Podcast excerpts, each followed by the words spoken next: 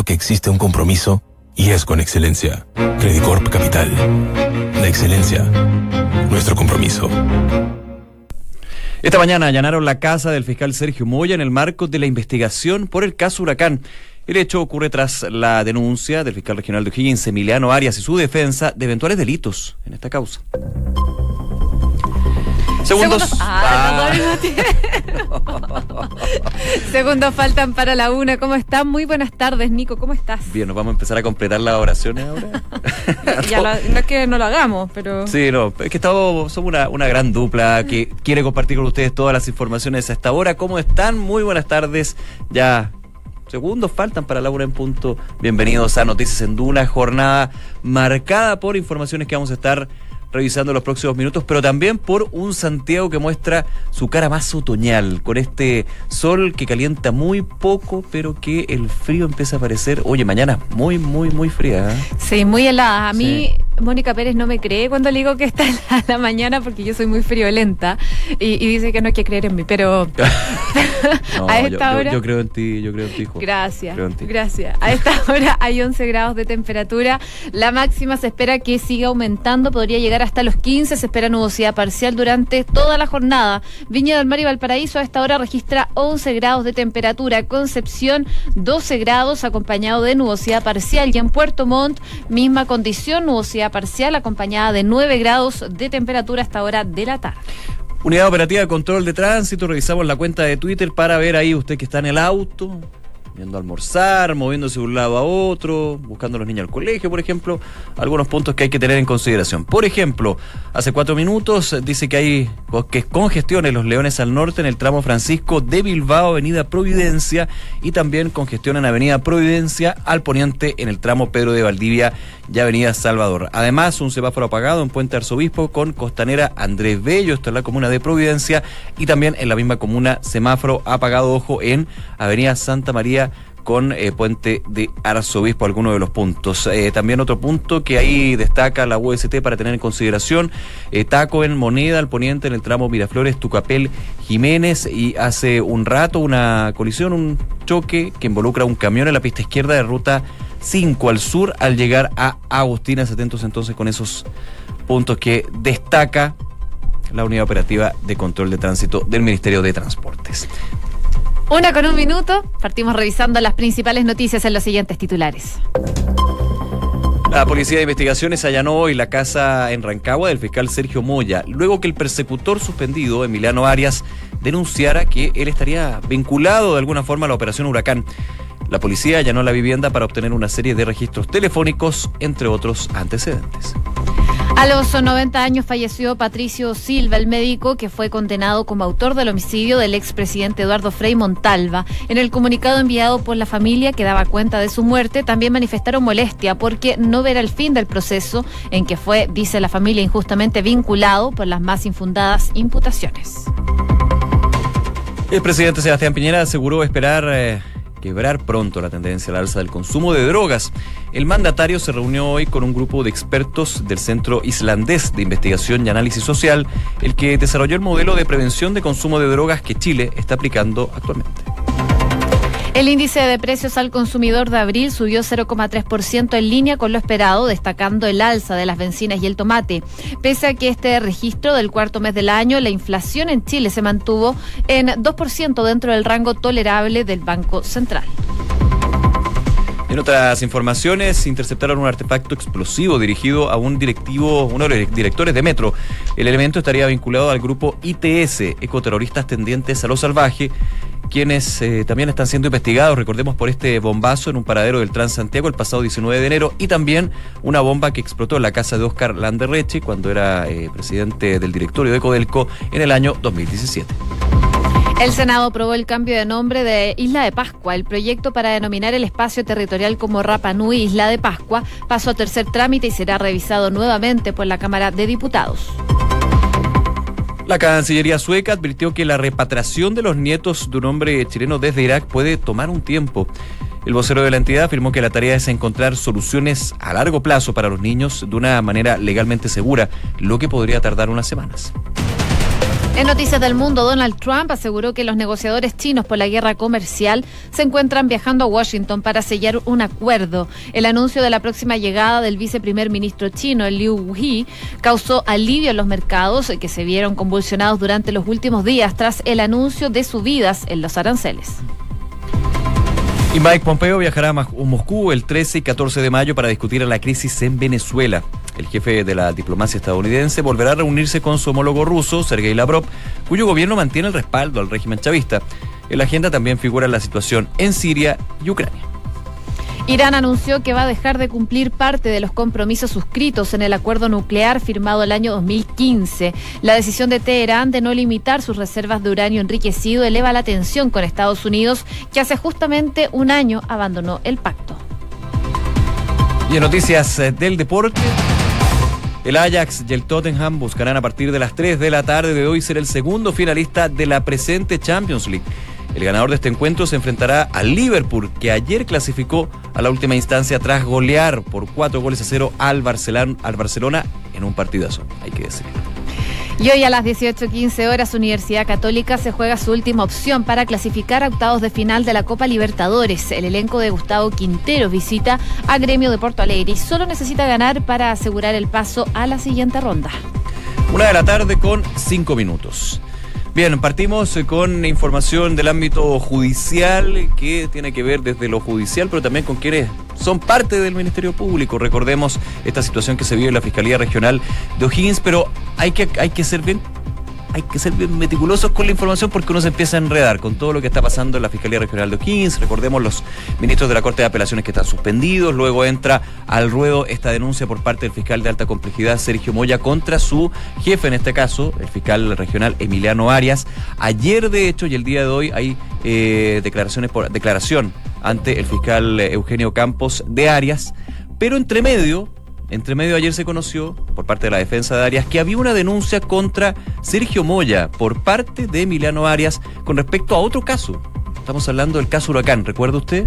Que de hecho tiene mucho que ver en esta relación porque justamente el fiscal Eugenio Campos quien investiga el tema de eh, carabineros, así que está relacionado en ese sentido. Bueno, el día de hoy tras esta denuncia que hace la defensa de Emiliano Arias, nos enteramos que la Policía de Investigaciones en horas de la mañana produjo una diligencia en la casa en Rancagua del fiscal de, alta complejidad de la zona Sergio Moya. Información que, eh, según la tercera, según fuentes cercanas a esta diligencia, se trata de una orden de entrada y registro a su hogar, todo enmarcado en el caso donde se le imputa a personal de carabineros de la Araucanía la falsificación de evidencia para inculpar a comuneros mapuches de atentados incendiarios. Recordemos esta implantación de WhatsApp que finalmente la fiscalía determinó que era totalmente falsa, el, profesor en este caso, Alex Smith, todo un tema que empieza a, juntarse con otros que están dando vuelta en este lugar. Así que el día de hoy, allanamiento eh, en la casa del fiscal Moya en Rancagua, que evidentemente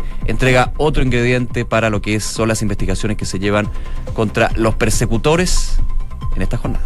Oye, y este correo electrónico del que da cuenta Emiliano Arias es bastante grave. ¿eh? Eh, en este correo Moya aparece asesorando de alguna forma a este uniformado e indicándole algunas pericias para eh, indagar esta implementación de mensajes de WhatsApp que en su momento fueron bien polémicos cuando se estaba hablando del caso Huracán, que se le quería implementar, implantar estos WhatsApp a los comuneros mapuches. Bueno, lo que decía en este correo Moya es que no podía llevarse a cabo investigación por personal de la PDI, ya que esto daría cuenta de la imposibilidad técnica de pinchar finalmente los WhatsApp. Uno no puede eh, manipular esa información a través de esta aplicación. Por eso también eh, es bastante relevante la información y este correo electrónico que ahora tienen que investigar y que la PDI, de hecho, por eso mismo eh, allana el día de ayer durante la noche la casa del fiscal Moya. Así que, bueno, se trató de buscar más bien como los datos telefónicos, las implementaciones, las conversaciones telefónicas y tener más detalles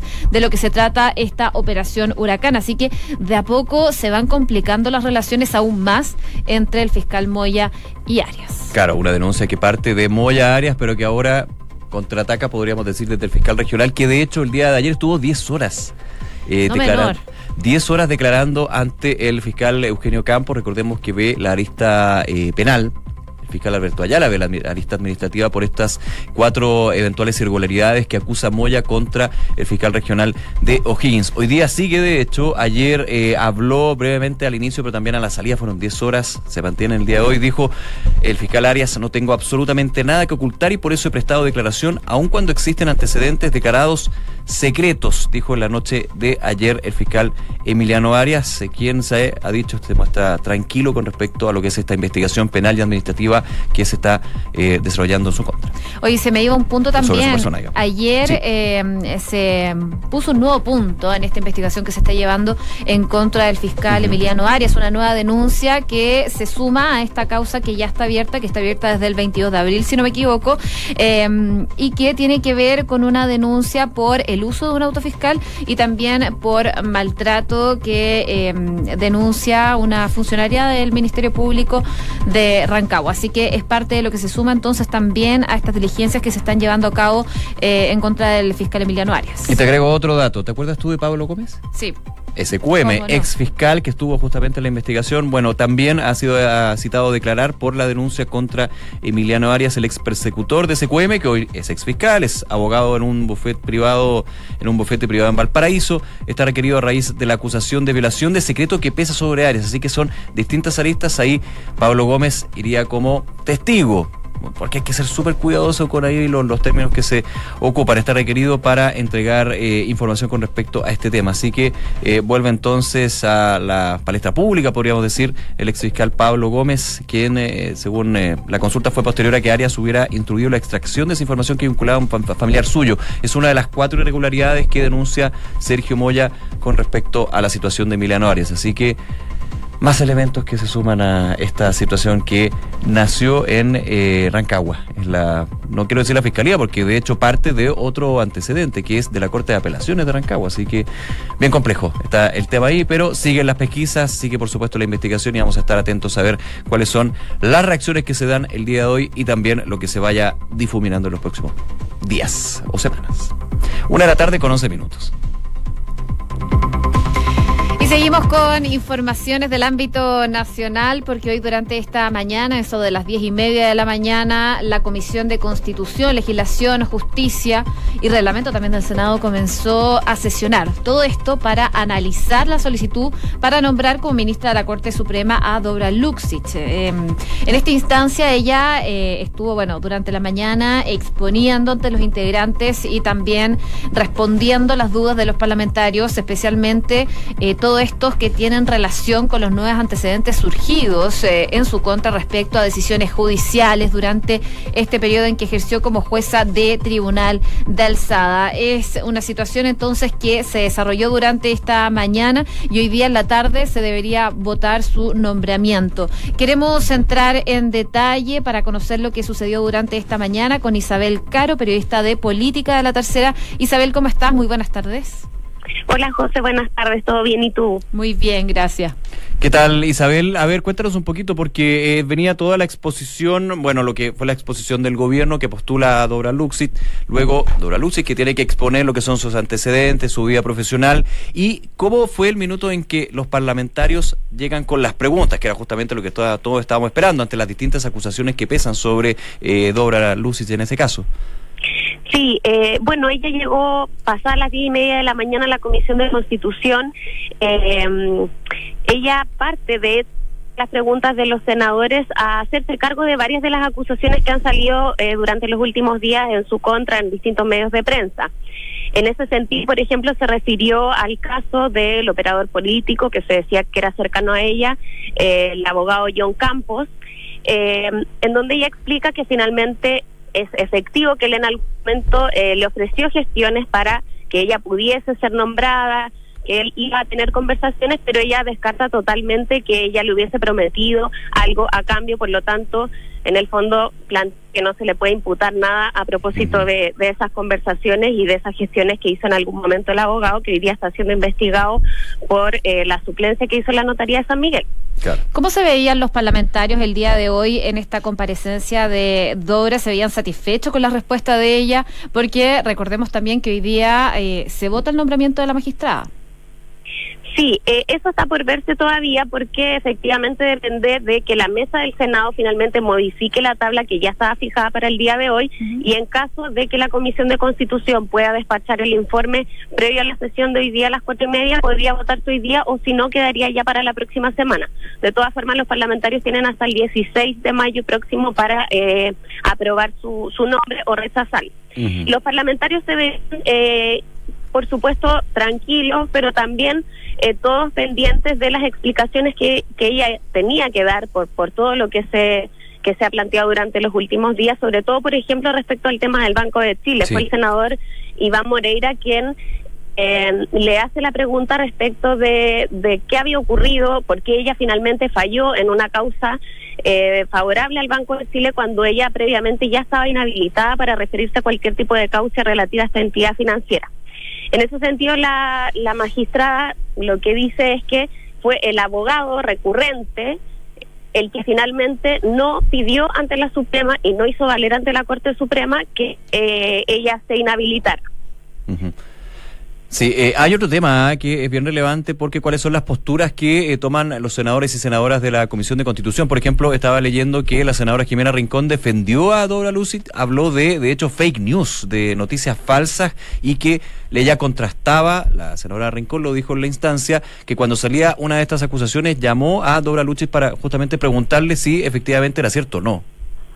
Claro, bueno, ese, el debate también estuvo muy cruzado por el tema de las fake news acusaciones que ellos calificaron como alboleo, infamias eh, de algunos medios de comunicación y de eso fue la propia Lucid finalmente termina hasta incluso proponiendo la idea de eh, regular a de prensa acusando infamias por parte de algunos de ellos, un ensañamiento y una virulencia despiadada respecto de su eh, nominación a la Corte Suprema. Ah, habla de, de, implementar regulaciones a los medios de, de, comunicación en ese caso. Bueno, se entiende porque, claro, desde su visión han sido noticias falsas, pero no deja de ser eh, importante que la postulante, la candidata en este minuto ponga en la mesa la posibilidad de mayor regulación en ese sentido, o regulaciones que obviamente podrían contrastar con otras libertades, digamos.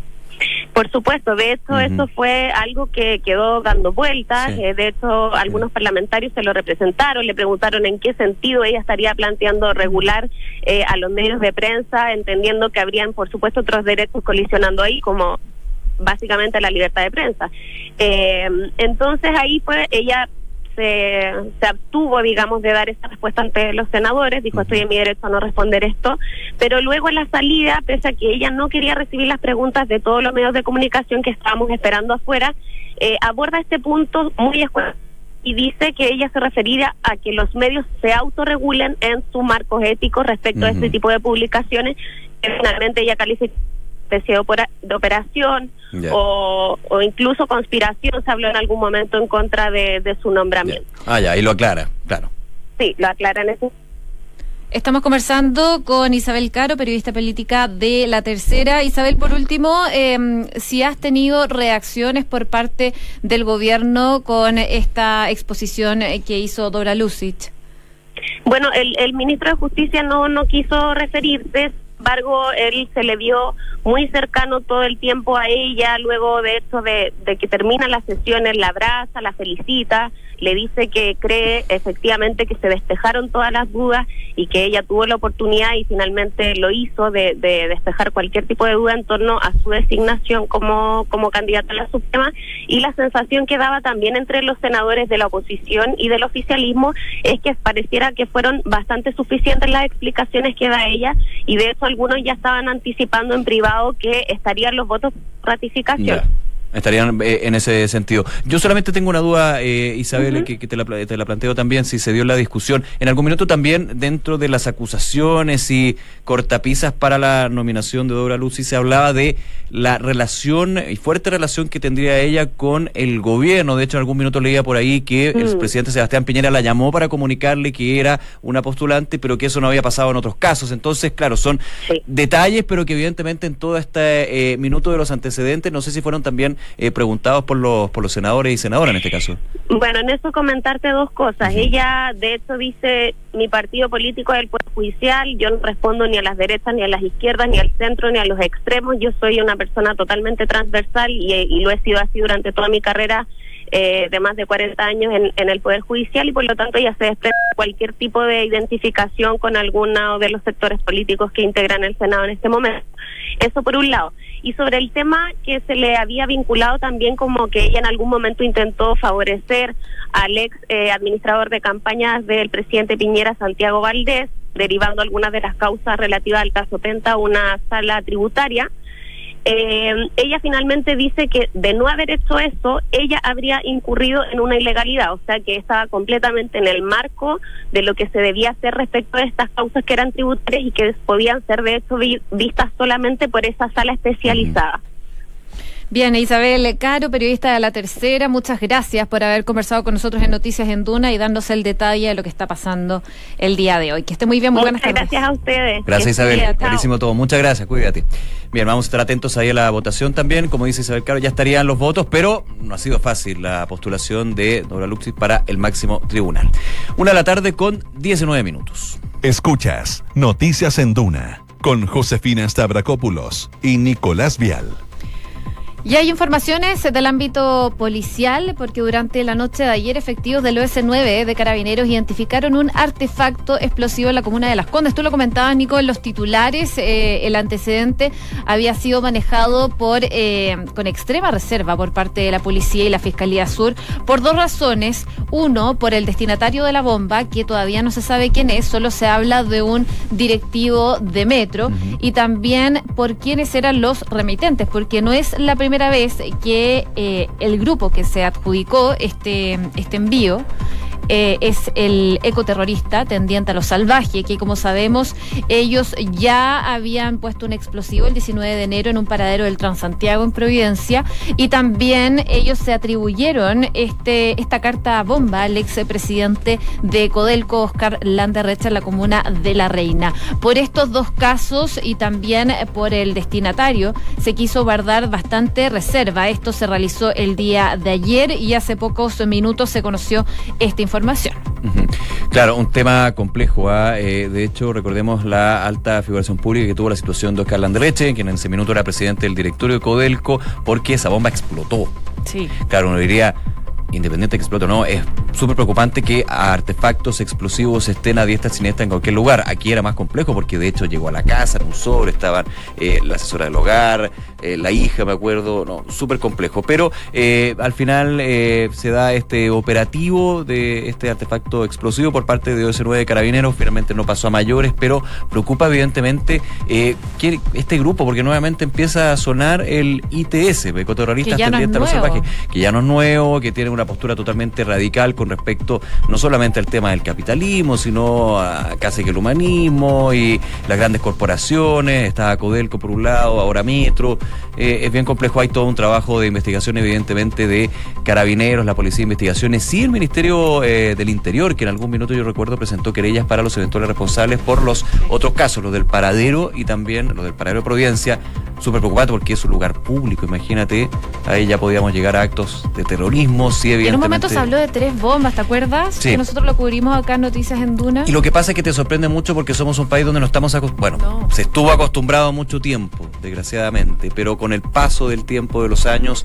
era muy, muy raro ver este tipo de situaciones claro, una mochila con un, tarro, con clavos, que al final, después de cuatro horas de OS9 Carabineros, eh, descartan que es un aparato explosivo, pero cuando empezamos a ver este tipo de sofisticación dentro de hay un tema de inteligencia que por supuesto está dentro de lo que son las querellas, el trabajo de la PDI y carabineros, pero que preocupa, no llama a una alerta, digamos, para para volverse locos, digamos, pero sí eh, para estar atentos a cuáles son los trabajos que se están haciendo a nivel investigativo y evidentemente estar atentos a la información que se va dando. Una de la tarde con 23 minutos. Escuchas Noticias en Duna con Josefina Stavrakopoulos y Nicolás Vial. Y viajamos por el mundo, ¿te parece? Viajemos. ¿a Viajemos, porque a Estados Unidos principalmente. Porque Donald Trump sabe muy bien que la economía es clave para su reelección, a la que está enfocada el último tiempo. Eh, y un punto que es bastante clave es la batalla arancelaria que está llevando a cabo con China.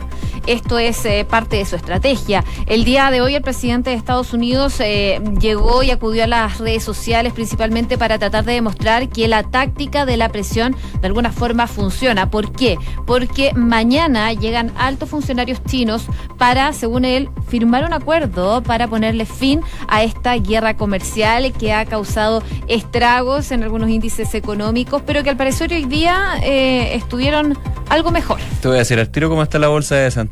¿Cómo? No, 0.56 abajo. Ya. Para bueno. ayer perdió bastante más. Sí, Entonces, es que esta este tema de, de la guerra comercial es muy de la coyuntura. O sea, con un tuit de Trump, con una misión diplomática de Beijing que no llega, con eh, también eh, los medios de comunicación de Estados Unidos que empiezan a mostrar de que hay divergencias mucho más fuertes. De hecho, el día viernes un cable diplomático de Beijing hablaba de modificar casi todos los acuerdos previos, o sea, llegar a una foja cero y seguir con esta amenaza que ya tenía el presidente Trump el día viernes de implementar nuevos aranceles, nuevos impuestos, que es justamente el meollo del asunto en esta guerra comercial. Así que está bien movido y eso también ha tenido efectos no, no solamente en las bolsas, sino que en los multifondos, en los instrumentos financieros, en lo que es la relación también diplomática, comercial y financiera que se da en este caso. Así que hay que estar atentos, pero esta ya una historia que el año pasado, claro, siempre, siempre, siempre se dijo a las guerras comerciales de hecho, es difícil identificar cuándo parten, cuándo parten los impuestos, ¿verdad? Pero eh, cuándo terminan y cómo terminan, que quizás es lo más importante de este caso. Una de la tarde con 25 minutos vamos a la revisión de las principales informaciones con estos los titulares. La PDI allanó la casa en Rancagua del fiscal Sergio Moya luego de que el persecutor suspendido, Emiliano Arias, denunciara que estaría vinculado a la operación Huracán. La policía allanó la vivienda para obtener una serie de registros telefónicos, entre otros antecedentes. A los 90 años falleció Patricio Silva Garín, el médico que fue condenado como autor del homicidio del expresidente Eduardo Frei Montalva.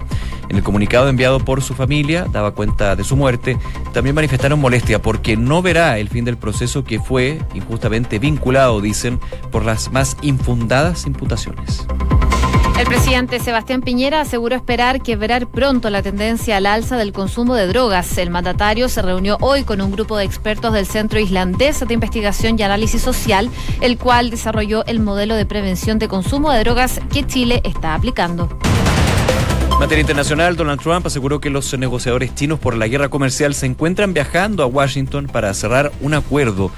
El anuncio de la próxima llegada del viceprimer ministro chino Liu He causó alivio en los mercados que se vieron convulsionados durante los últimos días tras el anuncio de nuevas alzas en los impuestos a productos importados.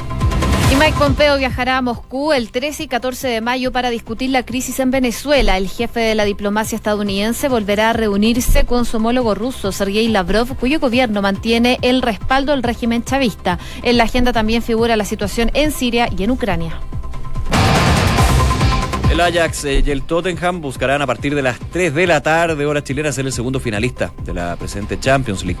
El ganador del encuentro se enfrentará al Liverpool, que ayer clasificó a la última instancia tras golear al Barcelona por cuatro goles a cero.